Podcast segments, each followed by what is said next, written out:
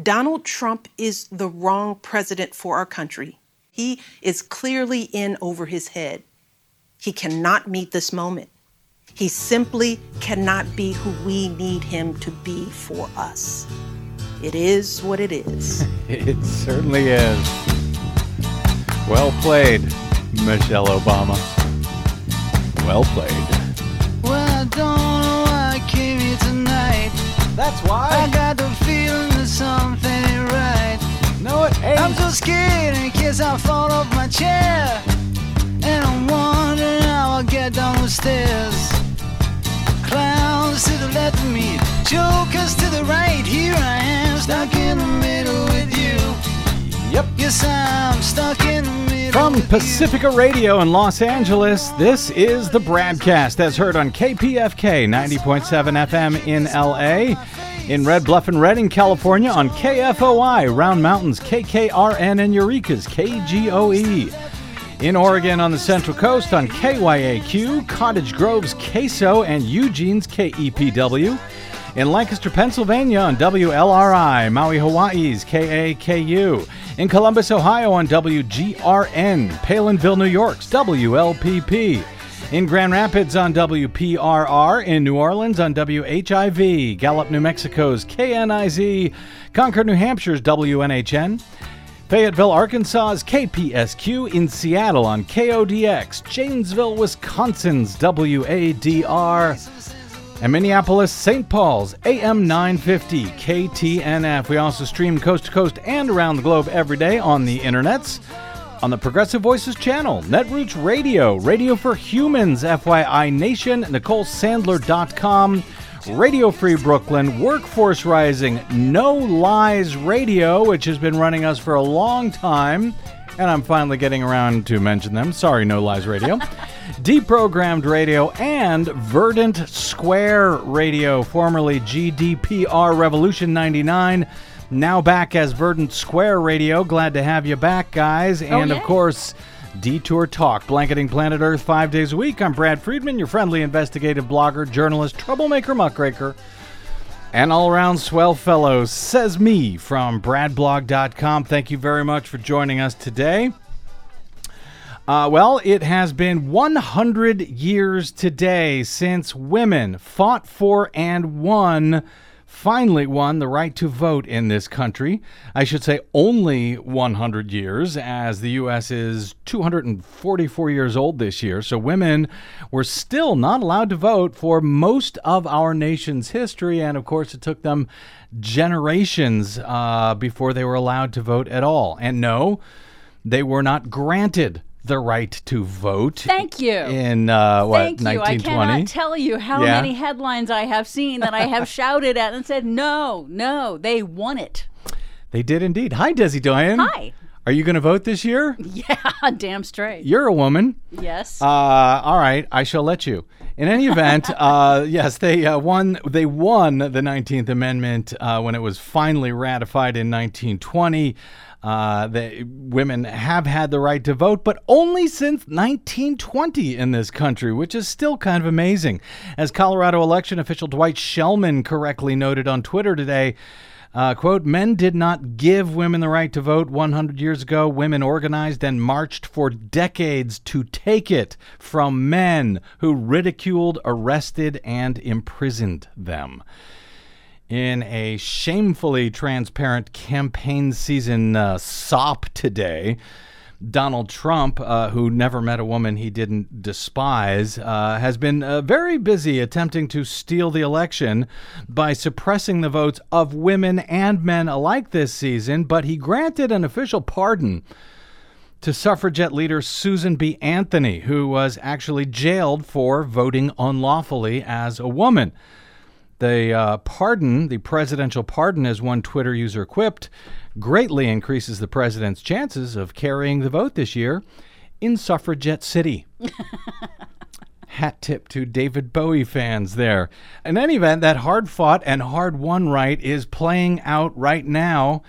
As Tuesday, there are elections in Alaska, Wyoming, and the critical swing state of Florida where stri- state primaries are being held. We'll have available results on tomorrow's broadcast as this long, strange, delayed primary season uh, continues to play out, even as the two major parties' political conventions, or whatever we should now call these things, as they play out on socially distanced TV broadcasts, we'll get to some of the highlights from day one of the Democratic National Convention shortly here. But some quick news of note first. Uh, speaking of voter suppression, this is uh, this story is now moving very quickly. It's very difficult to keep up with. That is largely a good thing, as the issue is now stoking outrage among Democrats, among the public, and yes, even a few Republicans after we've been uh, railing on and on about it for weeks now. Over the weekend, House Speaker Nancy Pelosi called House members back from their summer recess early to vote on a bill this coming Saturday that would roll back any procedural changes made by Trump Republican mega donor turned Postmaster General Louis DeJoy after new mandates to end overtime pay and remove more than 670 high speed sorting machines from Postal Service distribution centers around the country were clearly meant to slow down mail delivery in advance of the largest mail in election we have ever had in this country. Thanks to Donald Trump's utter, shameful, deadly failure to control the COVID 19 pandemic in the U.S. Well, on Monday, DeJoy and former RNC chair turned Trump appointed chair of the Trump appointed postal uh, U.S. Uh, postal Service Board of Governors, Robert Duncan. Uh, they both agreed to testify to a House Oversight Committee panel next Monday. And now the Postmaster General has also agreed to testify in the U.S. Senate this Friday in advance of the planned House hearing uh, three days later. He will appear before the Senate Homeland Security and Governmental Affairs Committee, which is chaired, of course, by uh, Republicans. The Washington Post was first to report that on Tuesday. He is expected to answer questions about the mail slowdown as well as a $25 billion USPS funding package currently being blocked by Senate Republicans in Congress and by the president at the White House, even after that money was requested by the Postal Board of Governors, which has a Republican majority entirely appointed by Donald Trump himself. Trump has uh, stated repeatedly that he's against the 25 billion uh, package for the postal service because it would help facilitate widespread mail in voting. Not long after uh, that was announced on Tuesday, in response to all of the continuing outrage, DeJoy said that uh, he will now postpone the USPS overhaul until after the November election. Quote, to avoid even the appearance of any impact on election mail.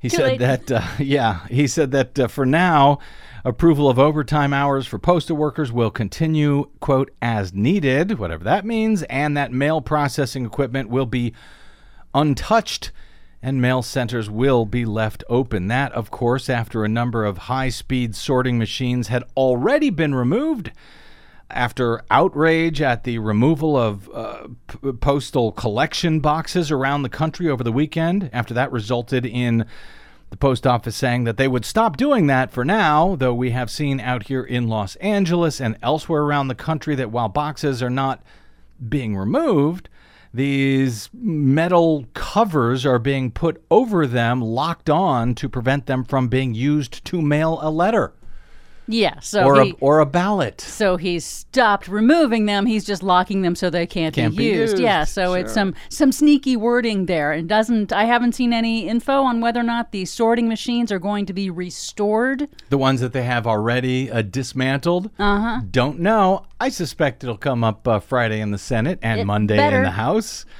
But yeah, you're right to be dubious about DeJoy's claims here that changes, you know, will will now wait until after the election. Uh, he said, in addition, effective October 1, we will engage standby resources in all areas of our operation, including transportation, to satisfy any unforeseen demand, he said. Okay. Hope that's good. The announcement comes as now at least 20 states are reportedly poised any minute, if they haven't already, to sue the U.S. Postal Service and DeJoy over these uh, over this restructuring. The Washington Post reports on Tuesday that there will be two lawsuits on the issue filed by different states, all led by Democratic attorneys general. They will reportedly argue that DeJoy's new policy will keep states from holding free and fair elections, and that the service had implemented the changes in violation of a law requiring the agency to receive permission from the Postal Regulatory Commission before any such changes are made. Maryland Attorney General Brian Frosh told the Post he and his colleagues are trying to curb Trump's attacks, what he called attacks, on the Postal Service, quote, which we believe to be an attack on the integrity of the election. This conduct is illegal, it's unconstitutional, it's harmful to the country, it's harmful to individuals, Frosh argued. Recent post office changes have been implemented recklessly, says Pennsylvania Attorney General Josh Shapiro, before checking the law, and we will use our authority to stop them and help ensure that every eligible ballot is counted, uh, said Shapiro to the Washington Post. A criminal complaint has also been filed by Congressman Bill Pascrell with the um, Democratic congressman with the New Jersey Attorney General. Uh, a complaint against uh, DeJoy's slowdowns as well. On Monday, in a twisted tweet, I guess I, I don't know how else to describe it, it was in all caps. So, as usual, you know, Donald Trump really meant it. Uh, he said simply in all caps, save the post office. Pascrell then retweeted that tweet, adding, deranged lying arsonist yells fire. DeJoy announced on Tuesday afternoon that he would be, in fact, now suspending the new policies until after the elections on November 3. But of course, ballots are still allowed to arrive in many states after November 3rd. California will count ballots postmarked by November 3rd as long as they arrive up until November 20th. Other states have similar provisions. So hopefully, he's not going to uh, restore these restrictions on November 4th, but we will see. In other election related news of note today, election uh, 2020 related news and election 2016 related news. The Republican led Senate Intelligence Committee released on Tuesday the most comprehensive and meticulous examination, according to CNN, to date, explaining how they conclude that Russia interfered in the 2016 presidential election, that the Trump campaign welcomed the uh, foreign adversary's help including the revelation of new information about contacts between Russian officials and associates of Donald Trump during and after the 2016 campaign. In several key ways, CNN and others note, the bipartisan committee's counterintelligence investigation goes beyond the findings of former special counsel Robert Mueller's report released last year, as the Republican led Senate panel was not limited to questions of criminality that specifically drove the special counsel's probe. Among the key findings from the nearly 1,000 page report, and this was their fifth and final in a series of similar reports. Key findings Trump's then campaign chair, Paul Manafort, was working with Konstantin Kilimnik, a Russian intelligence officer, and sought to share internal Trump campaign information with Kilimnik. The committee says it obtained information suggesting Kilimnik may have been connected to Russia's 2016 hacking operation and concludes Manafort's role on the campaign, quote, represented a grave counterintelligence threat. Some would say that alone would be good enough uh, reason for the FBI to investigate, or as Donald Trump likes to call it, have Barack Obama spy on my campaign. Uh, most of this section uh, in the report is fully redacted, leaving key details uh, still a mystery for now. After the election, the uh, report finds Manafort and Kilimnik actively, quote, participated in influence operations, unquote, to promote the false narrative that it was Ukraine that meddled in the 2016 election, not Russia, and that it did so in order to uh, help Clinton win. Both Manafort and Kilimnik participated in that, which the uh, bipartisan Senate committee says is completely untrue and has no evidence in support. They uh, note, uh, quote, the committee identified no reliable evidence that the Ukrainian government interfered in the 2016 U.S. election, offering the most definitive U.S. denial on that topic to date. The report found that Trump and senior campaign officials sought to uh, uh obtain advance information on WikiLeaks email dumps through Roger Stone, and that Trump spoke to Stone and many others in the campaign multiple times about WikiLeaks. That, despite telling special counsel Robert Mueller in written answers that uh, he had, quote, no recollections that they had spoken about it. That from the written answers Donald Trump gave to Mueller. The bipartisan report strongly pushes back on the likelihood that Trump had no such discussions. It says Trump and Stone spoke about WikiLeaks information prior to its release. That, according to uh, Trump advisors Rick Gates, Trump lawyer Michael Cohen, and extensive phone records, especially from June of 2016, just prior to the release of the stolen information. The report notes that, quote, Despite Trump's recollection, the committee assesses that Trump did, in fact, speak with Stone about WikiLeaks and with members of his campaign about Stone's access to WikiLeaks on, quote, multiple occasions. The Senate committee clearly documents uh, how multiple leaders on the campaign and the president himself talked with Stone throughout 2016 about reaching WikiLeaks and using the leaks of stolen Democratic emails to Trump's advantage, as well as showing how Stone then lied to Congress about it, which is a federal crime for those keeping track at home, one uh, for which uh, a jury has now found Roger Stone guilty.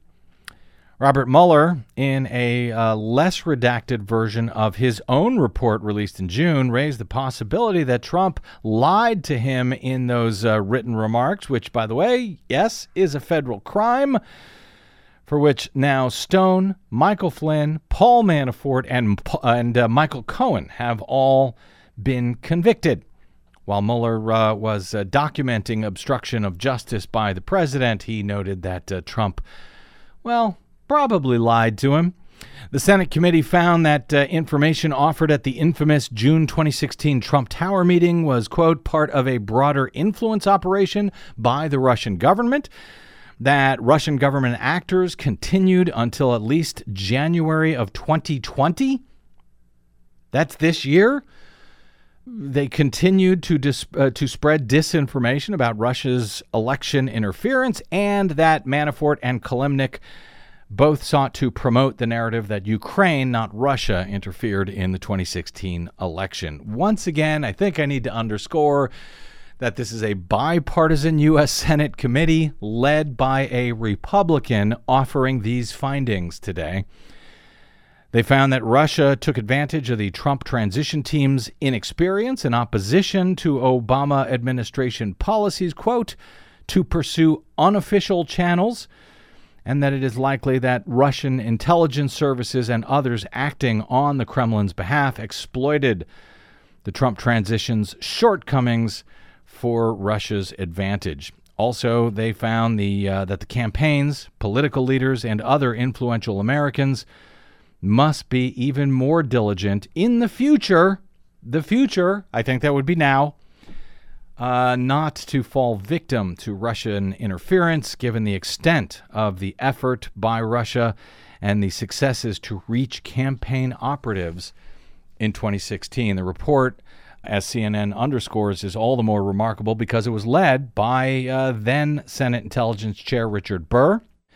The North Carolina Republican, along with uh, Democratic Senator Mark Warner of Virginia, it uh, provides an exhaustive bipartisan confirmation of the contacts between Russians and Trump associates in 2016.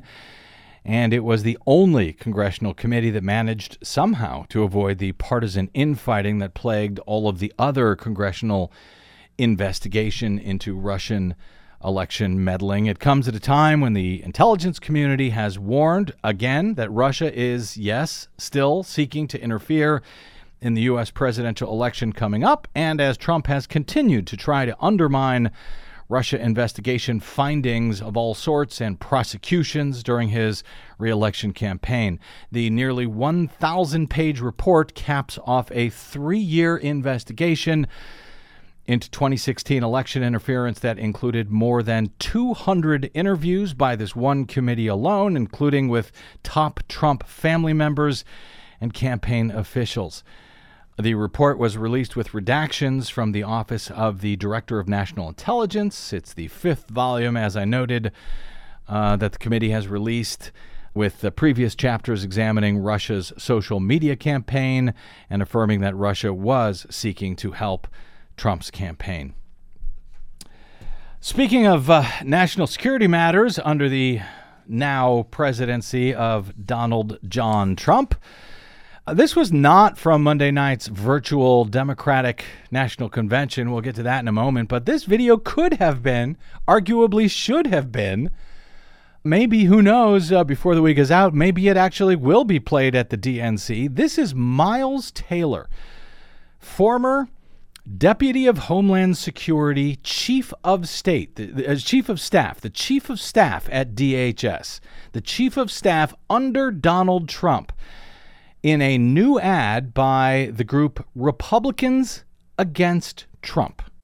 I'm Miles Taylor. I served as the Chief of Staff of the Department of Homeland Security under the Donald Trump administration. I would go into the office, I would read my intelligence brief, and then it was my job to help the Department of Homeland Security to keep our country safe.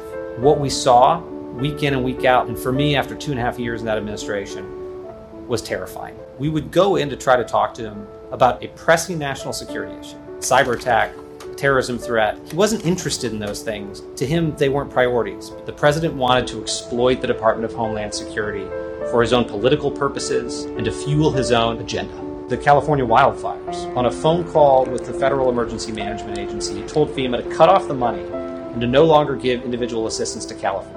He told us to stop giving money to people whose houses had burned down from a wildfire because he was so rageful that people in the state of California didn't support him and that politically it wasn't a base for him. The policies at the border, he wanted to restart zero tolerance and separate families. He said he wanted to go further and have a deliberate policy of ripping children away from their parents to show those parents that they shouldn't come to the border in the first place. A lot of the time, the things he wanted to do not only were impossible, but in many cases illegal.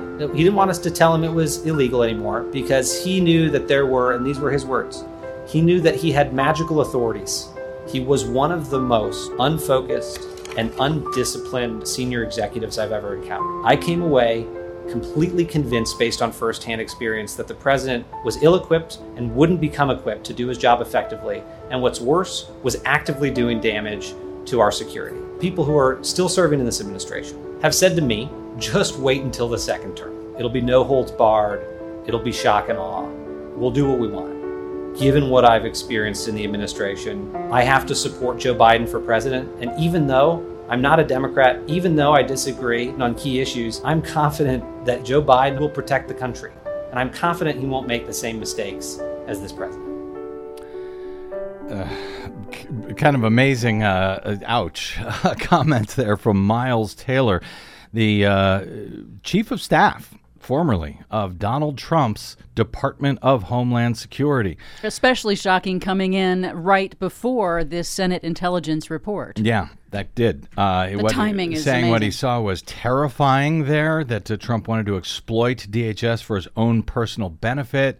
That while out here, uh, California was burning, Donald Trump didn't want to give money, uh, f- federal assistance because not enough people supported him, I guess. By the way, you know, what, what state in the union do you think has more Republicans than any other state? California does. Just FYI, Mr. President. On uh, the, uh, on uh, Good Morning America this morning, uh, Taylor said we should expect more such jaw-dropping revelations from other insider Trump officials in the weeks ahead. Of the election. Looking forward to that. Uh, speaking of which, uh, did you hear that the Democrats are holding their national convention this week in Milwaukee? Why, yes, I did. Sort of. Not actually in Milwaukee, but virtually in Milwaukee. Well, some thoughts and extended highlights from day one of the DNC's virtual convention. Right after this, I'm Brad Friedman, and you are listening to the BradCast.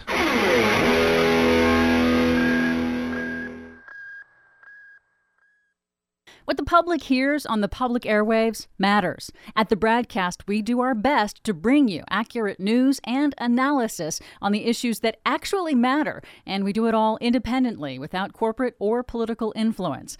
But we can't do it without you, now more than ever. Please help us stay on your public airwaves by going to bradblog.com/donate to help keep us going. That's bradblog.com/donate. And thanks. Yes, there are areas where Joe and I absolutely disagree, but that's okay, because that's America. Oh, but ain't that America? You and me. Ain't that America? Something to see. Uh, hi. Oh, it's something to see. Welcome back to the BradCast. Brad Friedman from BradBlog.com. That was Ohio's Republican governor and former Republican presidential candidate John Kasich speaking as part of day one of the DNC's virtual convention on Monday night. The uh, Republican section of that Democratic convention, also part of that segment, was Republican uh, former New Jersey governor and, and George W. Bush's EPA administrator, Christy Todd Whitman. Meg Whitman, she's a, uh, a former Republican gubernatorial candidate out here in California, former GOP House rep from New York, Susan Molinari all saying, yeah, we're voting for Joe Biden. Now, I know that a lot of Democrats were up in arms that those Republicans got speaking time at a Democratic convention, and some of that anger is justified, I guess, in that as of now, progressive Democratic leaders like Congresswoman Alexandria Ocasio Cortez have reportedly only been allotted 60 seconds to speak this week, and that is an outrage that I hope they do change.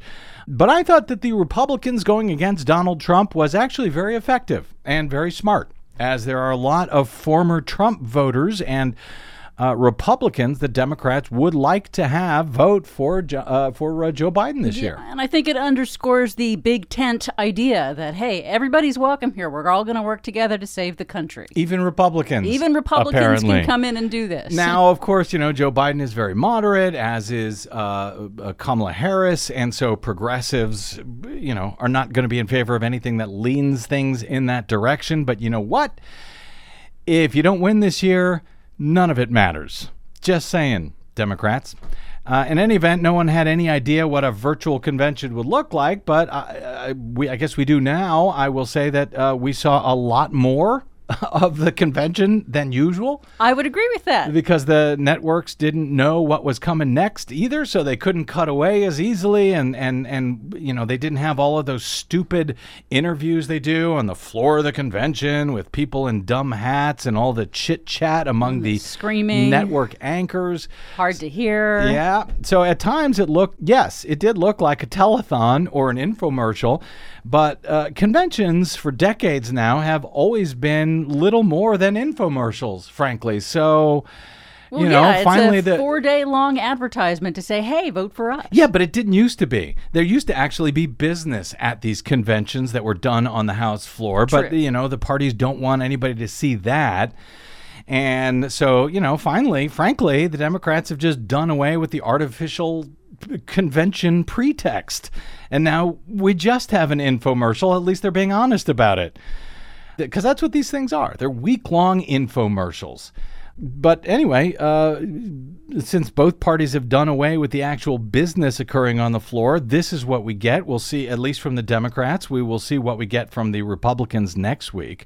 But there was actually quite a bit of good stuff in that infomercial, in that show, I thought, on Monday night. This segment from uh, Kirsten Urquiza, the founder of Marked by COVID, received uh, quite a bit of attention, uh, deservedly so, on Monday night. Hi, I'm Kristen Urquiza. I'm one of the many who has lost a loved one to COVID. My dad, Mark Anthony Urquiza, should be here today, but he isn't. He had faith in Donald Trump. He voted for him, listened to him, believed him and his mouthpieces when they said that coronavirus was under control and going to disappear, that it was okay to end social distancing rules before it was safe, and that if you had no underlying health conditions, you'd probably be fine. So in late May, after the stay at home order was lifted in Arizona, my dad went to a karaoke bar with his friends. A few weeks later, he was put on a ventilator. And after five agonizing days, he died alone in the ICU with a nurse holding his hand. My dad was a healthy 65 year old. His only pre existing condition was trusting Donald Trump, and for that, he paid with his life. I am not alone. Once I told my story, a lot of people reached out to me to share theirs. They asked me to help them keep their communities safe, especially communities of color, which have been disproportionately affected. They asked me, a normal person, to help because Donald Trump won't. The coronavirus has made it clear that there are two Americas the America that Donald Trump lives in and the America that my father died in. Enough is enough. Donald Trump may not have caused the coronavirus, but his dishonesty and his irresponsible actions made it so much worse. We need a leader who has a national, coordinated, data driven response to stop this pandemic from claiming more lives and to safely reopen the country. We need a leader who will step in on day one and do his job to care. One of the last things that my father said to me was that he felt betrayed by the likes of Donald Trump. And so when I cast my vote for Joe Biden, I will do it for my dad. That was uh, Kristin Urquiza of Marked by COVID, her father, a Donald Trump supporter who thought uh, the coronavirus was a hoax uh, died in Phoenix earlier this year. That was uh, her remarks at the uh, first day of the Democratic National Convention. Just one of what I thought were uh, several moving and effective segments. Uh, I thought there was an excellent segment with all of the presidential Democratic presidential, not all of them, but many Most of, them, them yes. yeah. uh, the presidential candidates, though it only reminded me, frankly, of how many good candidates the Democrats could have chosen this year. Yeah. But they all seem to genuinely like Joe Biden uh, in their remarks, from Andrew Yang to Cory Booker to Kyrsten Sinema, Amy Klobuchar, Jay Inslee to Tom Steyer. Remember him? Yeah, he ran too, and it was just a few months ago. So seeing them all again, I was reminded, yeah, they were really good. What happened to them? Did they win? But the uh, two headline speakers of the night were former presidential candidate Bernie Sanders and Michelle Obama, former First Lady. Let's start with Bernie here, as is being reported today that uh, he is said to have uh, preferred now Democratic vice presidential nominee Kamala Harris as Joe Biden's running mate from a list that initially included about a dozen potential candidates. According to Bloomberg News, uh, Bernie thought that uh, while Harris was not the most progressive of the choices, she was the party's best shot at going up against Donald Trump. He uh, spoke out directly against bigotry and authoritarianism, which he said has taken root in this country under Donald Trump. He asked supporters to get behind Biden in a full throated endorsement, warning that all of the gains that he and progressives have made would be turned back if Donald Trump wins another term. We have a president who is not only incapable of addressing these crises, but is leading us down the path of authoritarianism. This election is the most important in the modern history of this country. In response to the unprecedented crises we face, we need an unprecedented response, a movement like never before of people who are prepared to stand up and fight for democracy and decency and against greed, oligarchy, and bigotry. And we need Joe Biden as our next president. Let me take this opportunity to say a word to the millions of people who supported my campaign this year and in 2016. My friends, thank you for your trust, your support, and the love you showed Jane, me, and our family. Together, we have moved this country in a bold new direction, showing that all of us, black and white, Latino, Native American, Asian American, gay and straight, native born and immigrant, yearn for a nation based on the principles of justice, love, and compassion. But let us be clear if Donald Trump is reelected, all the progress we have made will be in jeopardy. At its most basic, this election is about preserving our democracy. During this president's term, the unthinkable has become normal. He has tried to prevent people from voting, undermined the U.S. Postal Service, deployed the military and federal agents against peaceful protesters, threatened to delay the election, and suggested that he will not leave office if he loses. This is not normal, and we must never treat it like it is. Under this administration, authoritarianism has taken root in our country. Nero fiddled while Rome burned. Trump golfs. His actions fanned this pandemic resulting in over 170,000 deaths and a nation still unprepared to protect its people. I know that Joe Biden will begin that fight on day one. Let me offer you just a few examples of how Joe will move us forward. Joe supports raising the minimum wage to $15 an hour. This will give 40 million workers a pay raise and push the wage scale up for everyone else. Joe will also make it easier for workers to join unions, create 12 weeks of paid family leave, fund universal pre K for three and four year olds, and make child care affordable for millions of families.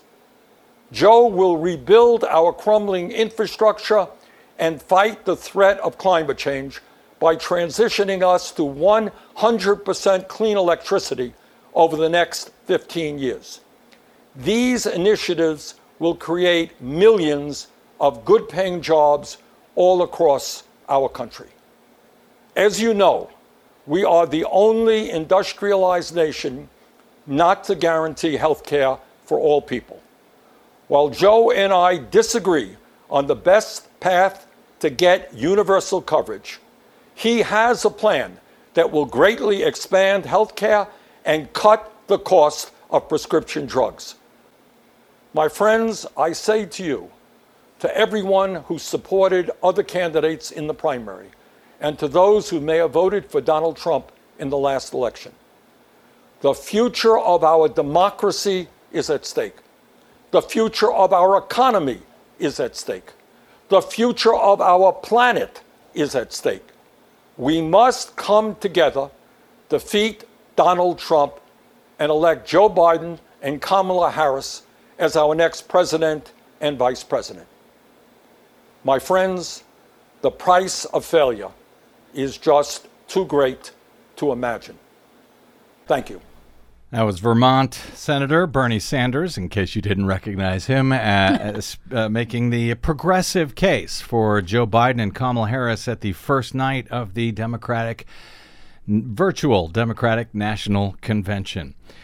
Finally, the uh, former First Lady, Michelle Obama, was the keynote speaker of the night, and frankly, at least in my opinion, uh, she just absolutely killed it. Oh, yeah. I thought that she was uh, quite impressive in her 18 minute address. Obviously, we can't play the full 18 minutes, but I want to play an extended segment of uh, of this address uh, in case you missed it, or uh, just in case you would like to hear it again. I actually watched it a second time as we were figuring out what to do for today's show, and I was equally compelled watching it the second time. Uh, in in some sense, even more so. We'll see if it uh, plays as well on the radio, but here's Michelle Obama from day one of the DNC. So let me be as honest and clear as I possibly can. Donald Trump is the wrong president for our country. He has had more than enough time to prove that he can do the job, but he is clearly in over his head. He cannot meet this moment. He simply cannot be who we need him to be for us. It is what it is. Now, I understand that my message won't be heard by some people. We live in a nation that is deeply divided, and I am a black woman speaking at the Democratic Convention. But enough of you know me by now. You know that I tell you exactly what I'm feeling. You know I hate politics. But you also know that I care about this nation.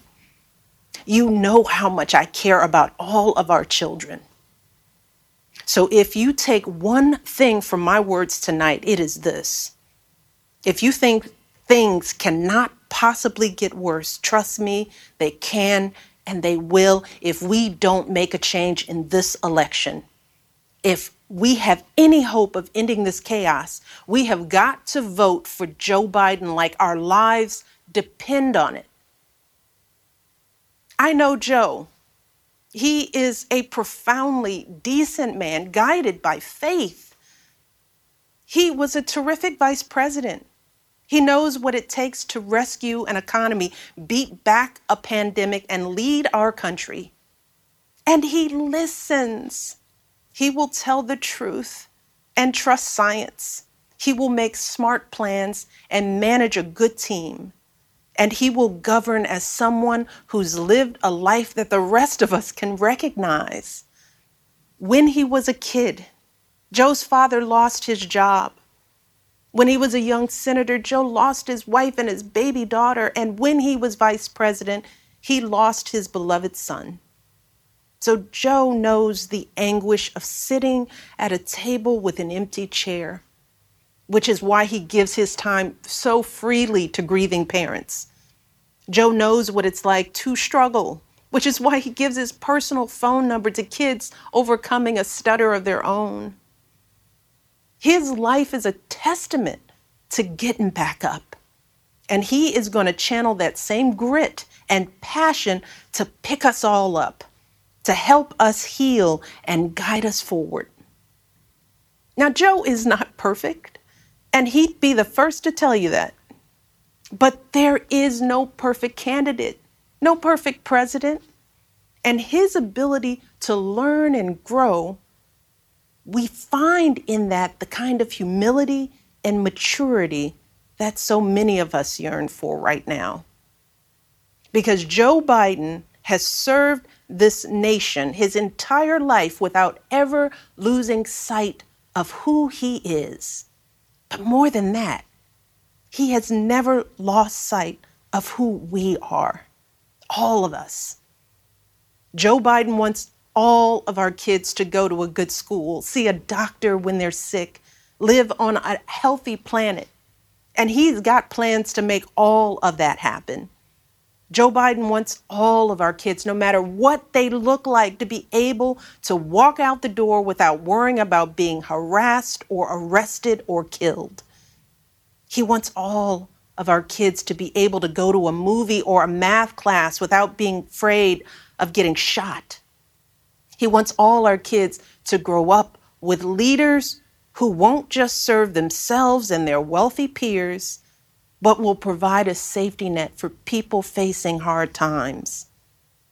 And if we want a chance to pursue any of these goals, any of these most basic requirements for a functioning society, we have to vote for Joe Biden in numbers that cannot be ignored.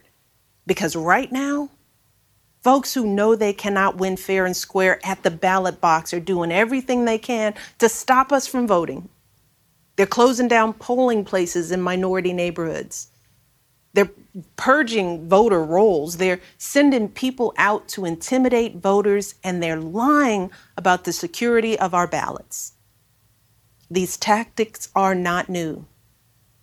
But This is not the time to withhold our votes in protest or play games with candidates who have no chance of winning. We have got to vote like we did in 2008 and 2012. We've got to show up with the same level of passion and hope for Joe Biden.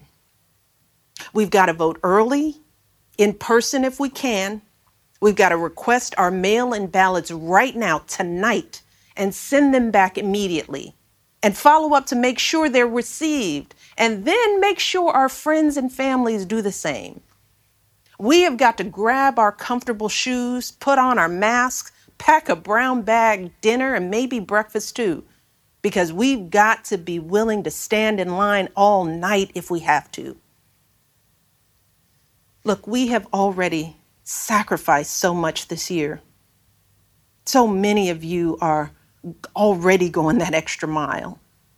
Even when you're exhausted, you're mustering up unimaginable courage to put on those scrubs and give our loved ones a fighting chance. Even when you're anxious, you're delivering those packages, stocking those shelves, and doing all that essential work so that all of us can keep moving forward.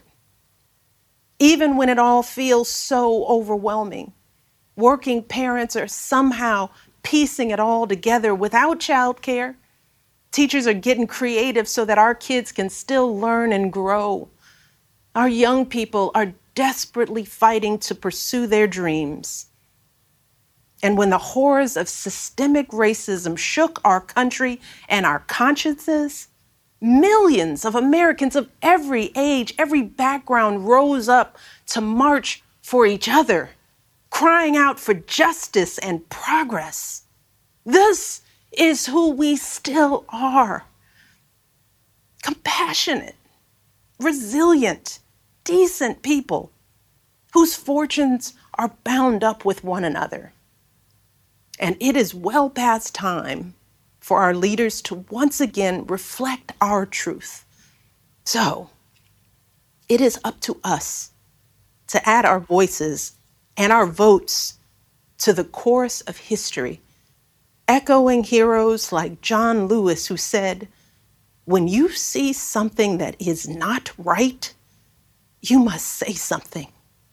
You must do something. That is the truest form of empathy. Not just feeling, but doing. Not just for ourselves or our kids, but for everyone, for all our kids. And if we want to keep the possibility of progress alive in our time, if we want to be able to look our children in the eye after this election, we have got to reassert our place in American history. And we have got to do everything we can to elect my friend Joe Biden as the next President of the United States. Thank you all. God bless. Former First Lady Michelle Obama speaking at day one of the Democratic National Convention, making a uh, compelling case for Joe Biden as the next President of the United States. Uh, that was about eight minutes of her 18 minute speech. Yes. I suspect that 18 minute speech would have been about a 45 minute speech had it been live with an audience uh, interrupting with Oh, applause yeah. after every line. Yep. So we actually get a lot more uh, content than we otherwise might have been able to, at least uh, here on the BradCast. Yeah, I think it was more interesting and more heartfelt in this format. I'm I'm actually kind of glad that the uh, DNC embraced that this is how it's going to be, and they made that good. Well, they, they, felt they had little choice, I think. Well, true, but, they it- could have tried to fight against it. They didn't. They uh, they embraced the format. They Yeah. embraced the uh, the uh, squeezing what they could out of the way that it has to be, and I think it was more compelling, actually, and heartfelt. And, uh, you know, the somber tone that we had sort of throughout the entire uh, affair uh, was kind of appropriate to the Yeah. times we're at here. Whether we can uh, all stand that for uh, three more nights, we'll find out. We'll see. And uh, what Republicans have in store for their own convention. Um, well, that remains to be seen. Buckle up, I guess. Quick break, and we're back with Desi Doyen and the Green News Report right here on the BradCast. I'm Brad Friedman.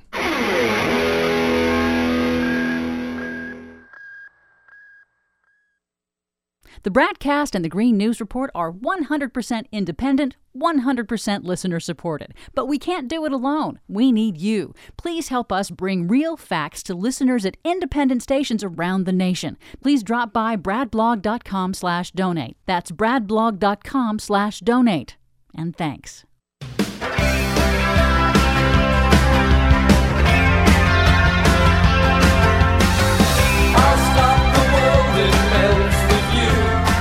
Well, we are certainly melting out here in Southern California today. Oh, hell yeah. Uh, with uh, temperatures pushing three digits.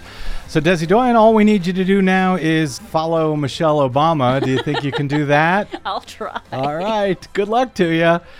Here is our latest Green News Report. Tonight in California, fires burning at both ends of the state. Extreme weather broils the United States. More and more glaciers are falling into the ocean. Greenland ice sheet potentially hits point of no return, study warns. Plus, Trump administration officially opens pristine Arctic National Wildlife Refuge to oil drilling. All of those disappointments and more straight ahead from BradBlog.com. I'm Brad Friedman. And I'm Desi Doyen. Stand by for six minutes of independent green news, politics, analysis, and snarky comment. Mr. President, let me ask you about a breaking news story from the Wall Street Journal. They say the Trump administration plans to open up part of the pristine Arctic National Wildlife Refuge to oil drilling. What can you tell us about that? Well, we're looking at different things. We may or may not do it. Uh, we did do ANWR, as you know. Uh, Mr. President, ANWR stands for Arctic National Wildlife Refuge. You didn't know that, did you? You know, I hate to say it. In theory, I should go down as a great environmental president. This is your Green News Report.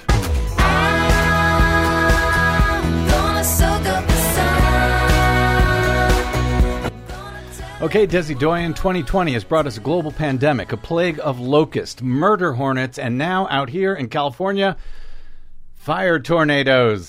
yes, yes, indeed it has. But more on that in a moment. First, an update on global temperature records. Europe's climate service had ranked July 2020 as the third hottest July ever recorded. But they were wrong? Yeah, not really. NASA and NOAA, using a different data set, have announced that July 2020 was the second warmest July since record keeping began in the mid 1800s. See, NASA and NOAA fudging the data.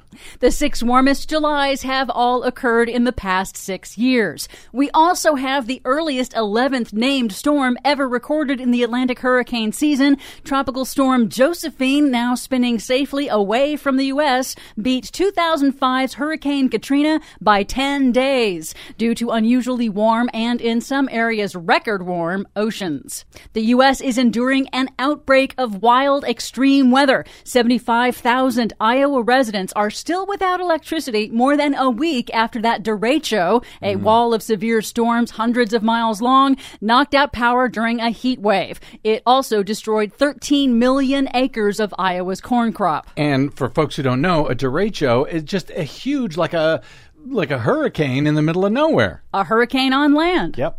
An exceptionally intense heat wave in the west is generating hazardous smog pollution and exacerbating wildfires in Colorado, Utah, and California, forcing emergency planners to scramble to arrange safe shelter for fire evacuees amid a pandemic. In Northern California, a massive wildfire spawned fire tornadoes, literally tornado force winds caused by the fire. And California's Death Valley National Park appears to have hit 130 degrees Fahrenheit on Sunday. If confirmed, that would be the new highest ever reliably recorded temperature on the planet. I'm pretty sure that we should have a Twilight Zone episode. Just name it 2020. In Arizona, crucial southwest monsoon rains have failed to appear. Phoenix is embroiled in its hottest summer on record to date.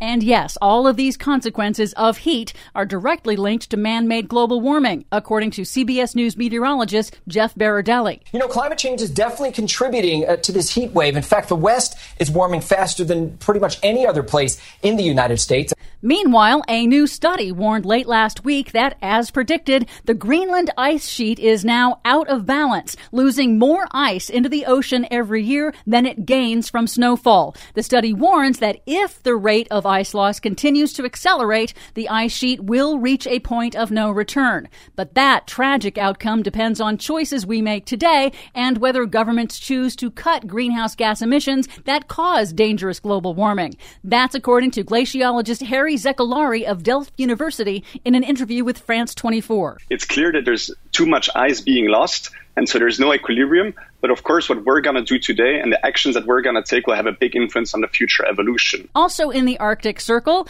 on Monday, the Trump Interior Department released final plans to open up more than a million acres of the pristine Arctic National Wildlife Refuge to oil and gas drilling, overturning five decades of protection for the largest remaining stretch of wilderness in the United States. Native American tribes and environmental groups have already promised to sue to stop the drilling. And Donald Trump doesn't even know that ANWR is the Arctic National Wildlife Refuge. Finally, in Alaska's North Slope, where man made global warming is rapidly melting permafrost, oil giant ConocoPhillips plans to use massive industrial chillers to keep the Arctic tundra frozen beneath its roads and oil drilling pads, literally to refreeze the soil so that they can continue drilling for the oil that is causing the warming, that in turn is causing the permafrost to melt beneath their feet. Irony is dead in 2020. For much more on all of these stories and the ones we couldn't get to or didn't want to, check out our website at greennews.bradblog.com. I'm Brad Friedman. And I'm Desi Doyen. And this has been your Green News Report. Way up north, to Alaska. Way up north, to Alaska. North to Alaska. Go north for us is on. Yes. Thank you very much, Desi Doyen. Yeah, and you know, it's kind of weird that Trump decided to open up the Arctic National Wildlife Refuge because Why the is it oil weird? the oil industry is not actually interested in drilling in the Arctic. They're kind of abandoning the Arctic, and the banks have gradually started to stop to get out financing as the well. Arctic. Yeah, well, that's not going to stop him. He'll do anything that uh, he thinks uh, ticks off the world, basically, at, by this point. Uh, anyway, thank you very much, Des. Uh, Yep. Full, a chock full Green News Report. Frankly, a chock full hour of the BradCast. I challenge you to find any uh, program on or off your public airwaves which fits in uh, quite as much information into about 58 minutes as we do here on the BradCast. Thank you very much. Uh, thanks to all of you for spending a portion of your day or night with us. If you missed any portion of today's chocked full program, you can download it anytime for free at bradblog.com, all of which is made possible by those of you who stop by bradblog.com slash donate so that we can stay on your public airwaves as long as possible, at least through this election, if not beyond. But, you know, of course, who knows how long this election is going to go? We could be here for years and years. Oh God. Sorry to threaten you. All right, that's it. Drop me email if you like. I'm bradcast at bradblog.com. On the Facebooks and the Twitters, you will find me at the Brad Blog. I'll see you there until we see you here next time. I'm Brad Friedman. Good luck, world.